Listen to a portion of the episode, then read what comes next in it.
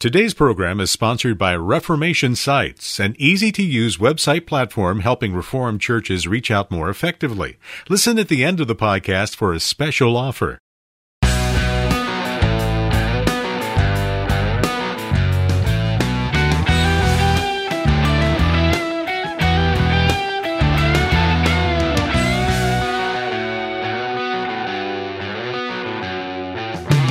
Welcome to Mortification of Spin, a casual conversation about things that count with Carl Trueman and Todd Pruitt.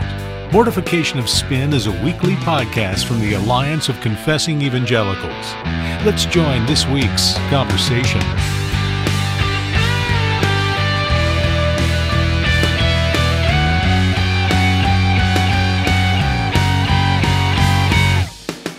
Well, you are listening to Mortification of Spin. My name is Todd Pruitt. I'm the pastor of Covenant Presbyterian Church in the beautiful Shenandoah Valley in Virginia. And I'm joined as always with my uh, co host, Carl Trueman, um, who is professor at Grove City College in beautiful Western Pennsylvania. And today we're very uh, happy to have on as our guest uh, Kevin DeYoung. Kevin DeYoung is the pastor of Christ Covenant Church, which is a PCA church in Matthews, North Carolina, uh, right near uh, Charlotte. Uh, he's also assistant professor of systematic theology at uh, the Reformed Theological Seminary uh, at their at their Charlotte uh, campus. He's also uh, author of many uh, very helpful books on any number of topics, and uh, it's always it's always a safe bet to recommend books from Kevin DeYoung. And we are pleased to have him on with us today. Welcome, Kevin. Thanks so much for joining us. Very good to be here. long time listener, first time caller. nice. Well done. I got to ask you, Kevin. Uh, I mean, some years ago, I, I was preaching in Dubai, of all places, and I'm staying with this couple, and they say to me, uh, you know, do you eat anything other than tater tots? And I'm thinking, that's a really weird question to ask. And then the penny drops and, oh, you had Kevin DeYoung staying here last year. that's probably true. Has, has the diet improved? And how do you avoid rickets? Based um, on what you eat. uh, no, the diet hasn't improved. And yes, I, when I was in Dubai, it's actually gotten worse because since I was in Dubai, uh, I was diagnosed with celiac. So I've always been picky, and now I have an actual reason why I can't oh. eat some things. But uh, you you would be shocked at how little I survive on Lucky Charms um, nachos, Mountain Dew. I mean, Lucky uh, Charms. But I go, I go on a run almost every day. I ran six miles this morning, so I don't know. Nice. Some something is is giving me the Holy Spirit energy. It's it's, it's the Lucky Charms. It's the Lucky Charms. yeah, yeah, absolutely. Great. Well, I want to kick off, uh, Kevin. First of all, by just saying, as you know, I'm OPC, not PCA. Read this report, very grateful for it because whatever the PCA does, you know, in, in the OPC, we're aware of it, and and any denomination that produces a helpful report on a hot button issue is a help to all denominations. One of the things I didn't say was that Kevin is a was a member of the ad interim committee for the, the PCA in producing um, what I believe is an excellent study committee report oh, on human sexuality. We, we, did not say that, that. on, on human sexuality. Kevin was was a was a member of that that committee that was appointed back at, at our General Assembly in 2019.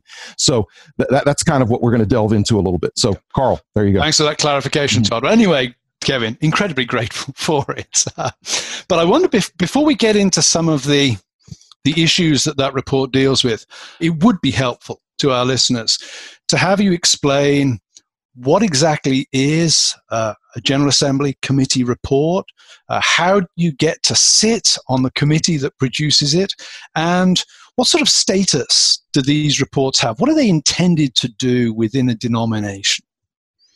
Yeah, it's a good question. And Todd's been around the PCA a lot longer than I have. And there were a number of overtures asking for a study committee on the sexuality issues that had been uh, provoked by the, the Revoice conference and all the controversy around that. So when the General Assembly approves the creation of an ad interim committee, that just means it's not a permanent committee. It's going to do its work and then it's going to cease to exist.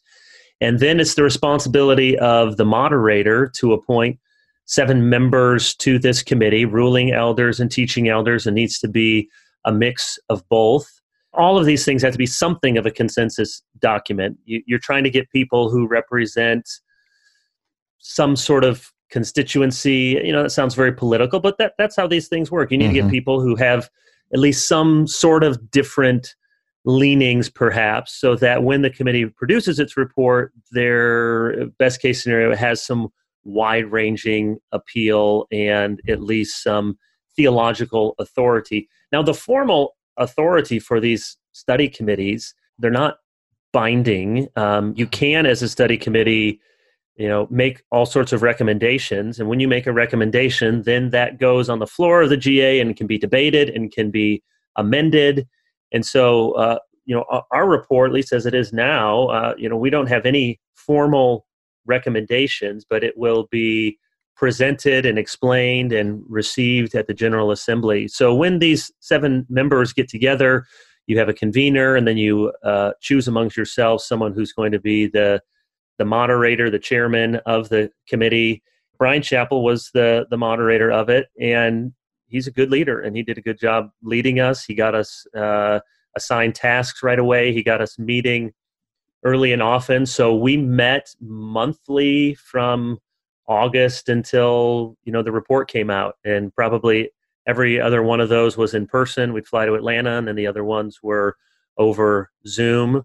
We're spending our lives on Zoom now, mm-hmm. and uh, had lots of assignments in between, and then you go back and forth. And you know, really, I know we're not here to talk about the mechanics and the inner workings of the committee, but I, I, I do want to say that I think all of us were, you know, pleasantly surprised. I don't think we were expecting some nightmares, but there was a really good spirit on the committee.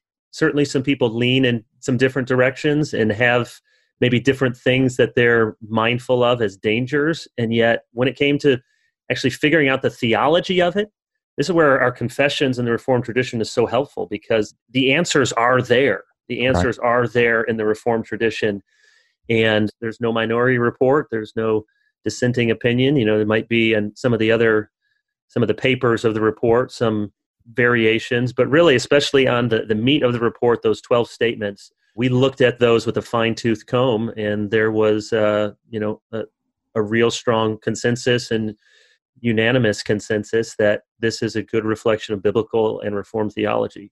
Can I just comment there, Kevin, that two things. One, I think the fact that the process has been so peaceful on the committee as you described, that's great in an era where really we're very polarized and it seems increasingly hard to have any kind of constructive discussion on any of the really central cultural mm-hmm. issues at the moment. It's very encouraging to hear that. And secondly, I said this to you beforehand, and it sounds like an odd compliment, but I was impressed by the blandness of the report in terms of its language and approach. And I think that's good because it means you can actually hear the arguments. You're not being carried away by the rhetoric. So throw it over to Todd now, but I wanted to say the, the consensus aspect and the blandness aspect, I think, are two things that have implications beyond this report for all of mm-hmm. us as we look on and see how this issue has been. Yeah. Yeah, I, I, I tell you, uh, given the angst over this issue, and I, and I do want to point out for those who may not realize, uh, this report on, on sexuality isn't about sexuality in general, but it really zeroes in on what has been kind of a central debate in, in the PCA the last several years over the theology of revoice and, and so called side B homosexuality. And uh, the, the debate in the PCA is not over gay marriage. We're agreed on that. The debate is not over homosexual uh, activity. We're agreed on that. The, the, the, debate is more nuanced, but still very important, going into the status of, of same sex desires, et cetera, et cetera. And so the, the committee really zeroed in on, on those issues and produced 12 statements of affirmation. Part of each statement dealt with a theological affirmation and then the other part of, of each one of the statements dealt with kind of pastoral implications. And oftentimes what happens in that sort of setup is is we'll give something really good with the right hand and then we'll immediately take it away with the left hand. I was pleasantly surprised to see that that does not happen um, in this committee's report. There is a harmony between the theological affirmation and the pastoral encouragements that go along there. There's a real harmony between them. And the brevity of the heart of the report is, is a great strength of it as well so again um, very well done on that. Kevin, I wanted to just zero in on, on, on a few uh, things that I think were particularly helpful and needful. All 12 of the affirmations are helpful and needful. The first two affirmations probably aren't very controversial at all in the PCA dealing with uh, you know the status of marriage and that kind of thing. But but where we drill down into the debate over revoice theology if i can just kind of sum it up that way it has to do with number four which deals with desire uh, number five which deals with concupiscence number six which which deals with uh, temptation.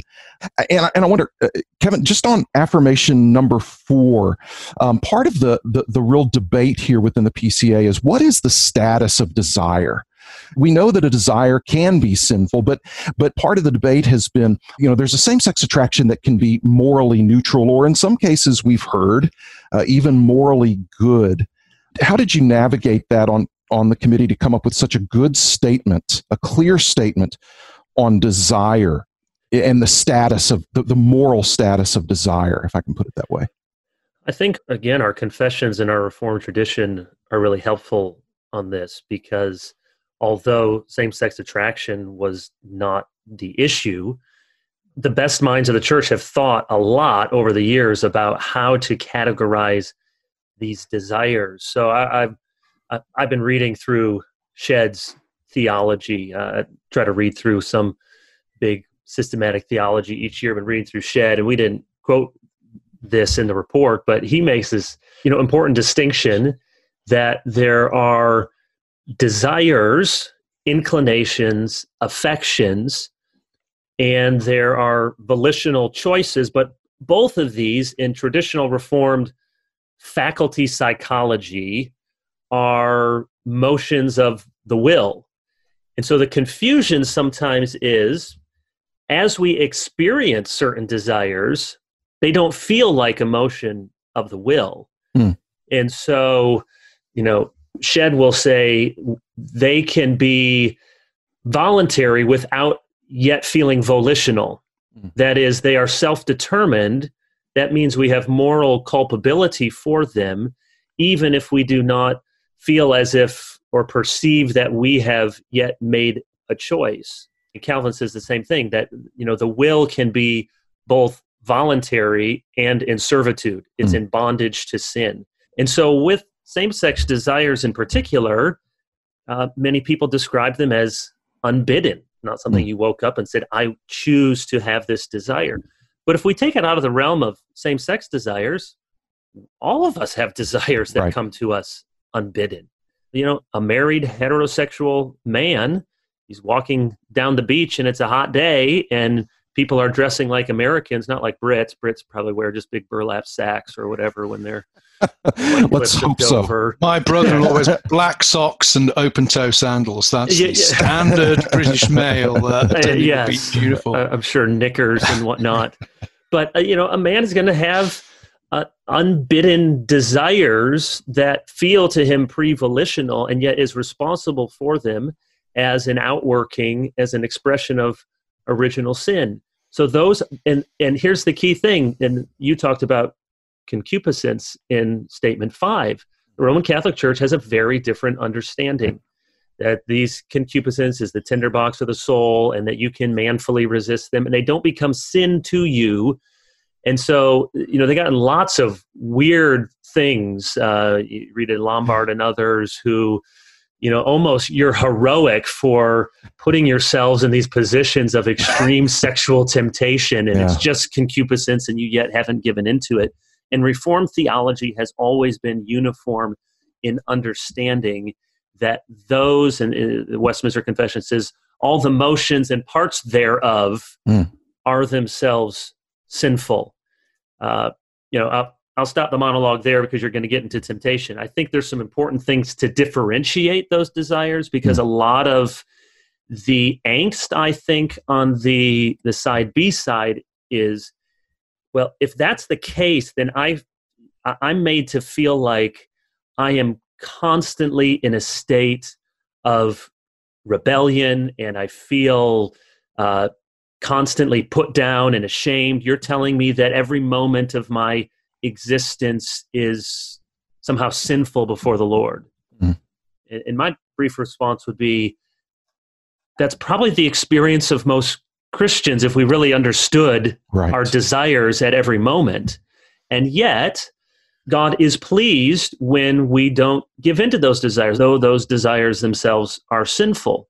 The confession is clear that not every sin is the same. Right. And so to withstand that temptation, though the temptations themselves may be sinful, is an important part of our moral walk and our discipleship in Christ. So there is we use like you know there's moral space or there's mm-hmm. moral difference even though the desires themselves are sinful. Yeah. So what would you say to someone and this goes to the um the statement in in the report number 6 on temptation. What would you say to someone for instance on the side B uh, side uh, who who says but but it's it's not a sin to be tempted. How, how do you respond to that? Right. And before I was on the GA study committee, we had a, a similar study committee in Central Carolina Presbytery. We did more specifically, we were tasked with address, revoice, mm-hmm. summarize, revoice. And I was actually glad. I think that's, Carl, some of what you're saying, the blandness of this report. We made a conscious decision.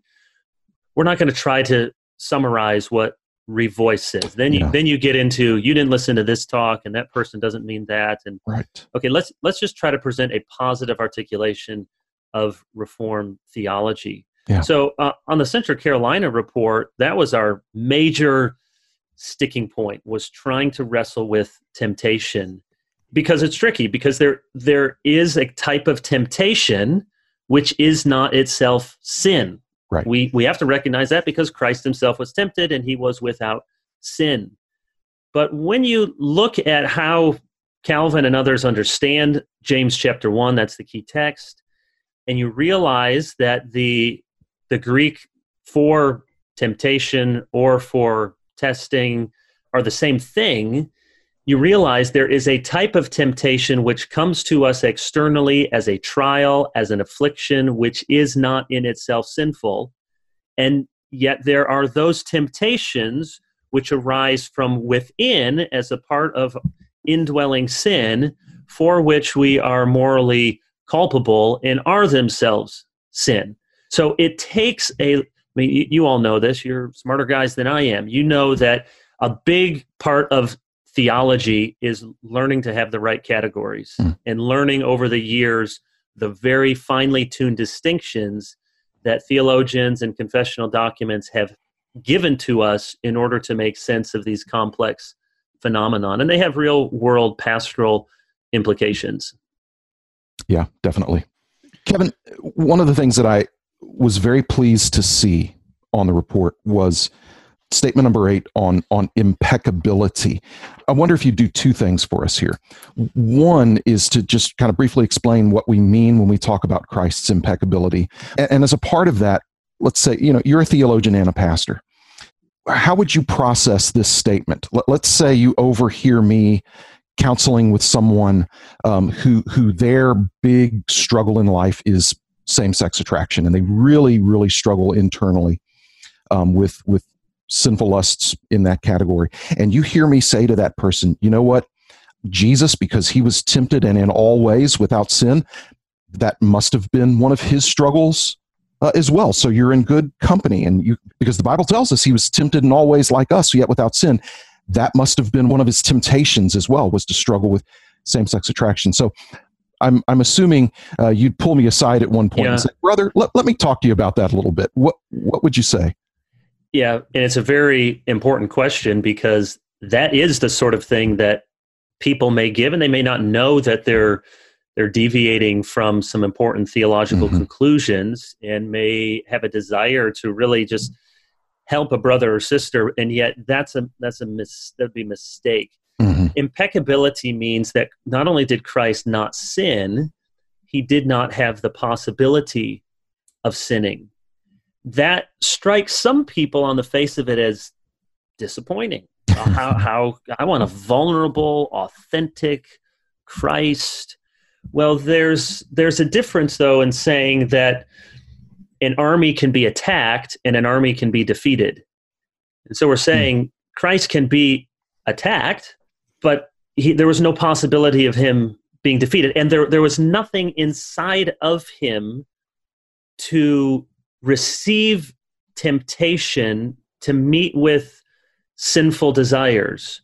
Mm-hmm. And so the distinction, again, to put it very simply, between those temptations that arise externally, yeah. those that arise from within us internally.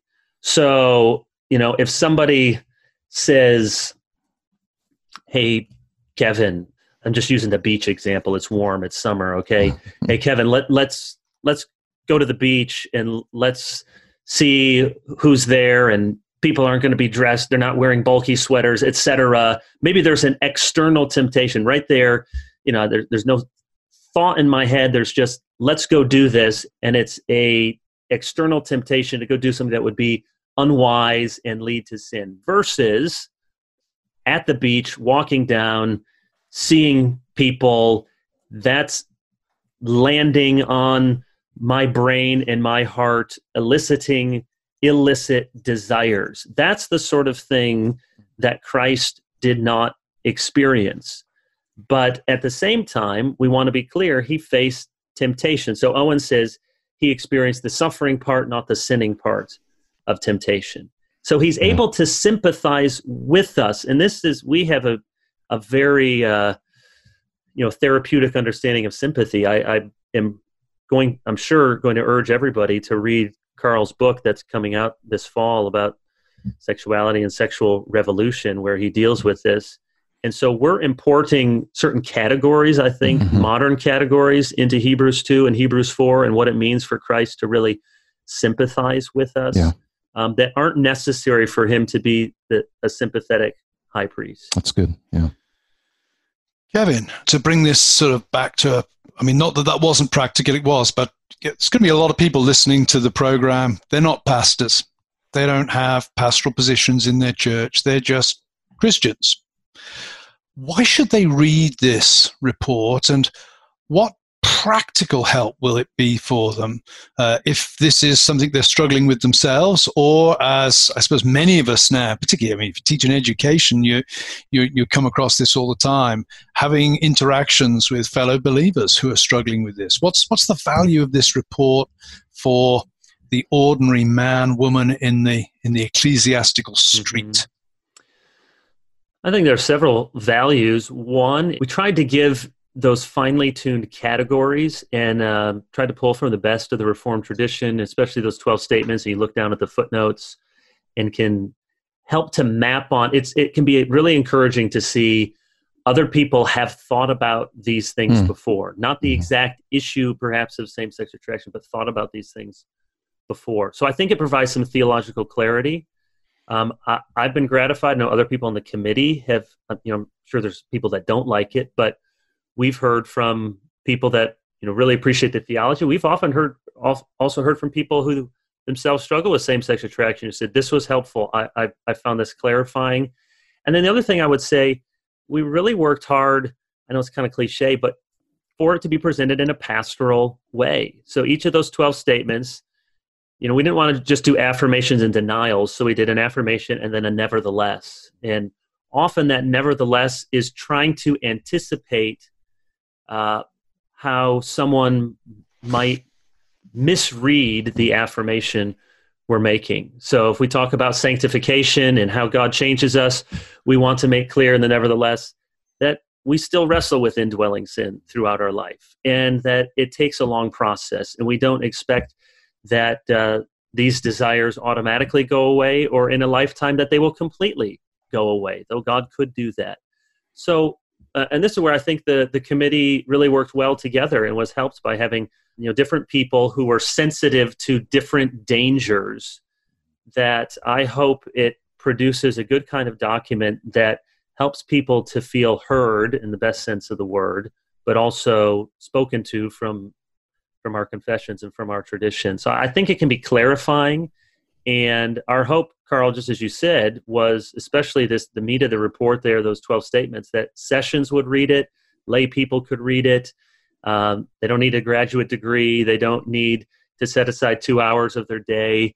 They can yeah. take 15, 20 minutes, read through it, and hopefully be helped with some clarifying theology and also the sort of pastoral nuance that makes it feel like this could really be helpful for somebody yeah. as they're pursuing Christ and trying to live in obedience to him. Yeah. And I would just say Carl before before I hit it back to you, pastors, this is something you can place in the hands of your lay people and they will be helped by it. I, I, would encourage also pastors to think about teaching a Sunday school class on the subject and using the study committee report, using those 12 uh, affirmations and nevertheless as as as kind of the uh, content for each lesson would be really helpful for your church and uh, and then you know pastors use it at the presbytery level. There there are ways that we can use this uh, that, that would be very helpful. But i be when i read it i immediately began thinking about a sunday school class. Um, it, it's really pastoral in that way. So.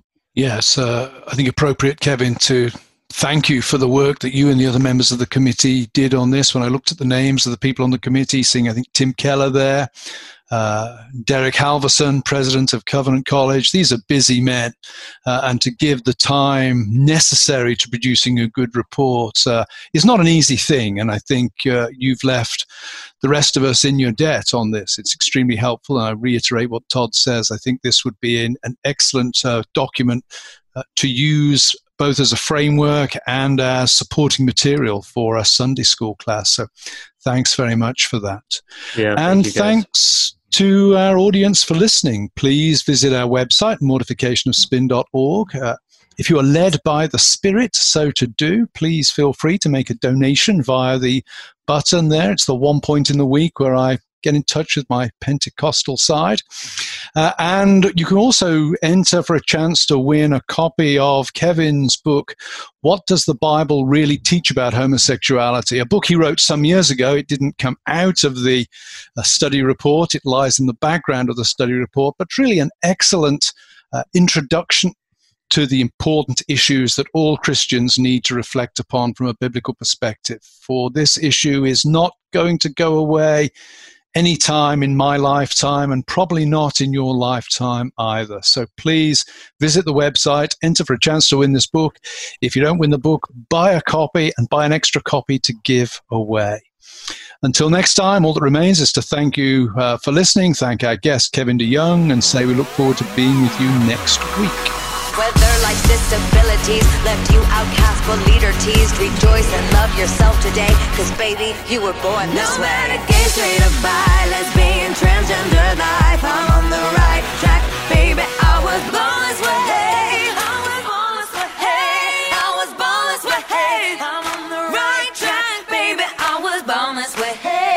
Thanks for listening to Mortification of Spin a podcast of the Alliance of Confessing Evangelicals. For more on topics like this, visit mortificationofspin.org, where you can find other articles by Carl and Todd, browse the archive of past episodes, and make a donation. We'll talk to you next time on Mortification of Spin.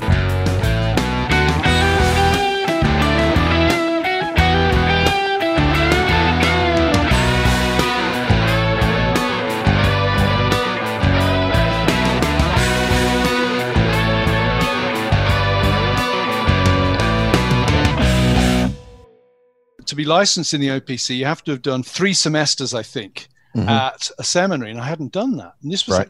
three days before the presbytery meeting. So I pointed out that I taught at a seminary for that point for about eight years. Right. To which the classic answer came that it would have been okay if I'd sat in my own classes, but the fact I was teaching meant that I didn't strictly qualify. the first question at Presbytery was, "Tell me about your education." I said, "Well, I did my PhD in theology at the University of Aberdeen. That was founded in 1495 to train men for the ministry before your country was even invented." and that that uh, that cut off the objection at the. Uh so you'd like to do more with your church's website, especially in this day and age when keeping your members and visitors informed is so important.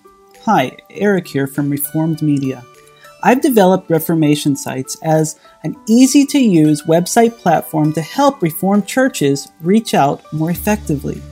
With many beautiful mobile ready designs to choose from, helpful services, and useful features such as Sermon Manager, online bulletins, courses, and notifications, your church's website will be ready the next time a major event happens. It also integrates with other popular services like sermon audio, online donations, and live streaming with pricing that fits into any church budget. To celebrate the launch of Reformation Sites, we're offering free basic setup for a limited time. The first 30 signups may also receive a free wordmark logo designed for their church. Go to reformationsites.com to get started today, or call me, Eric, at 561 900 6886 to explore the possibilities. Reformation Sites, church websites for a modern Reformation.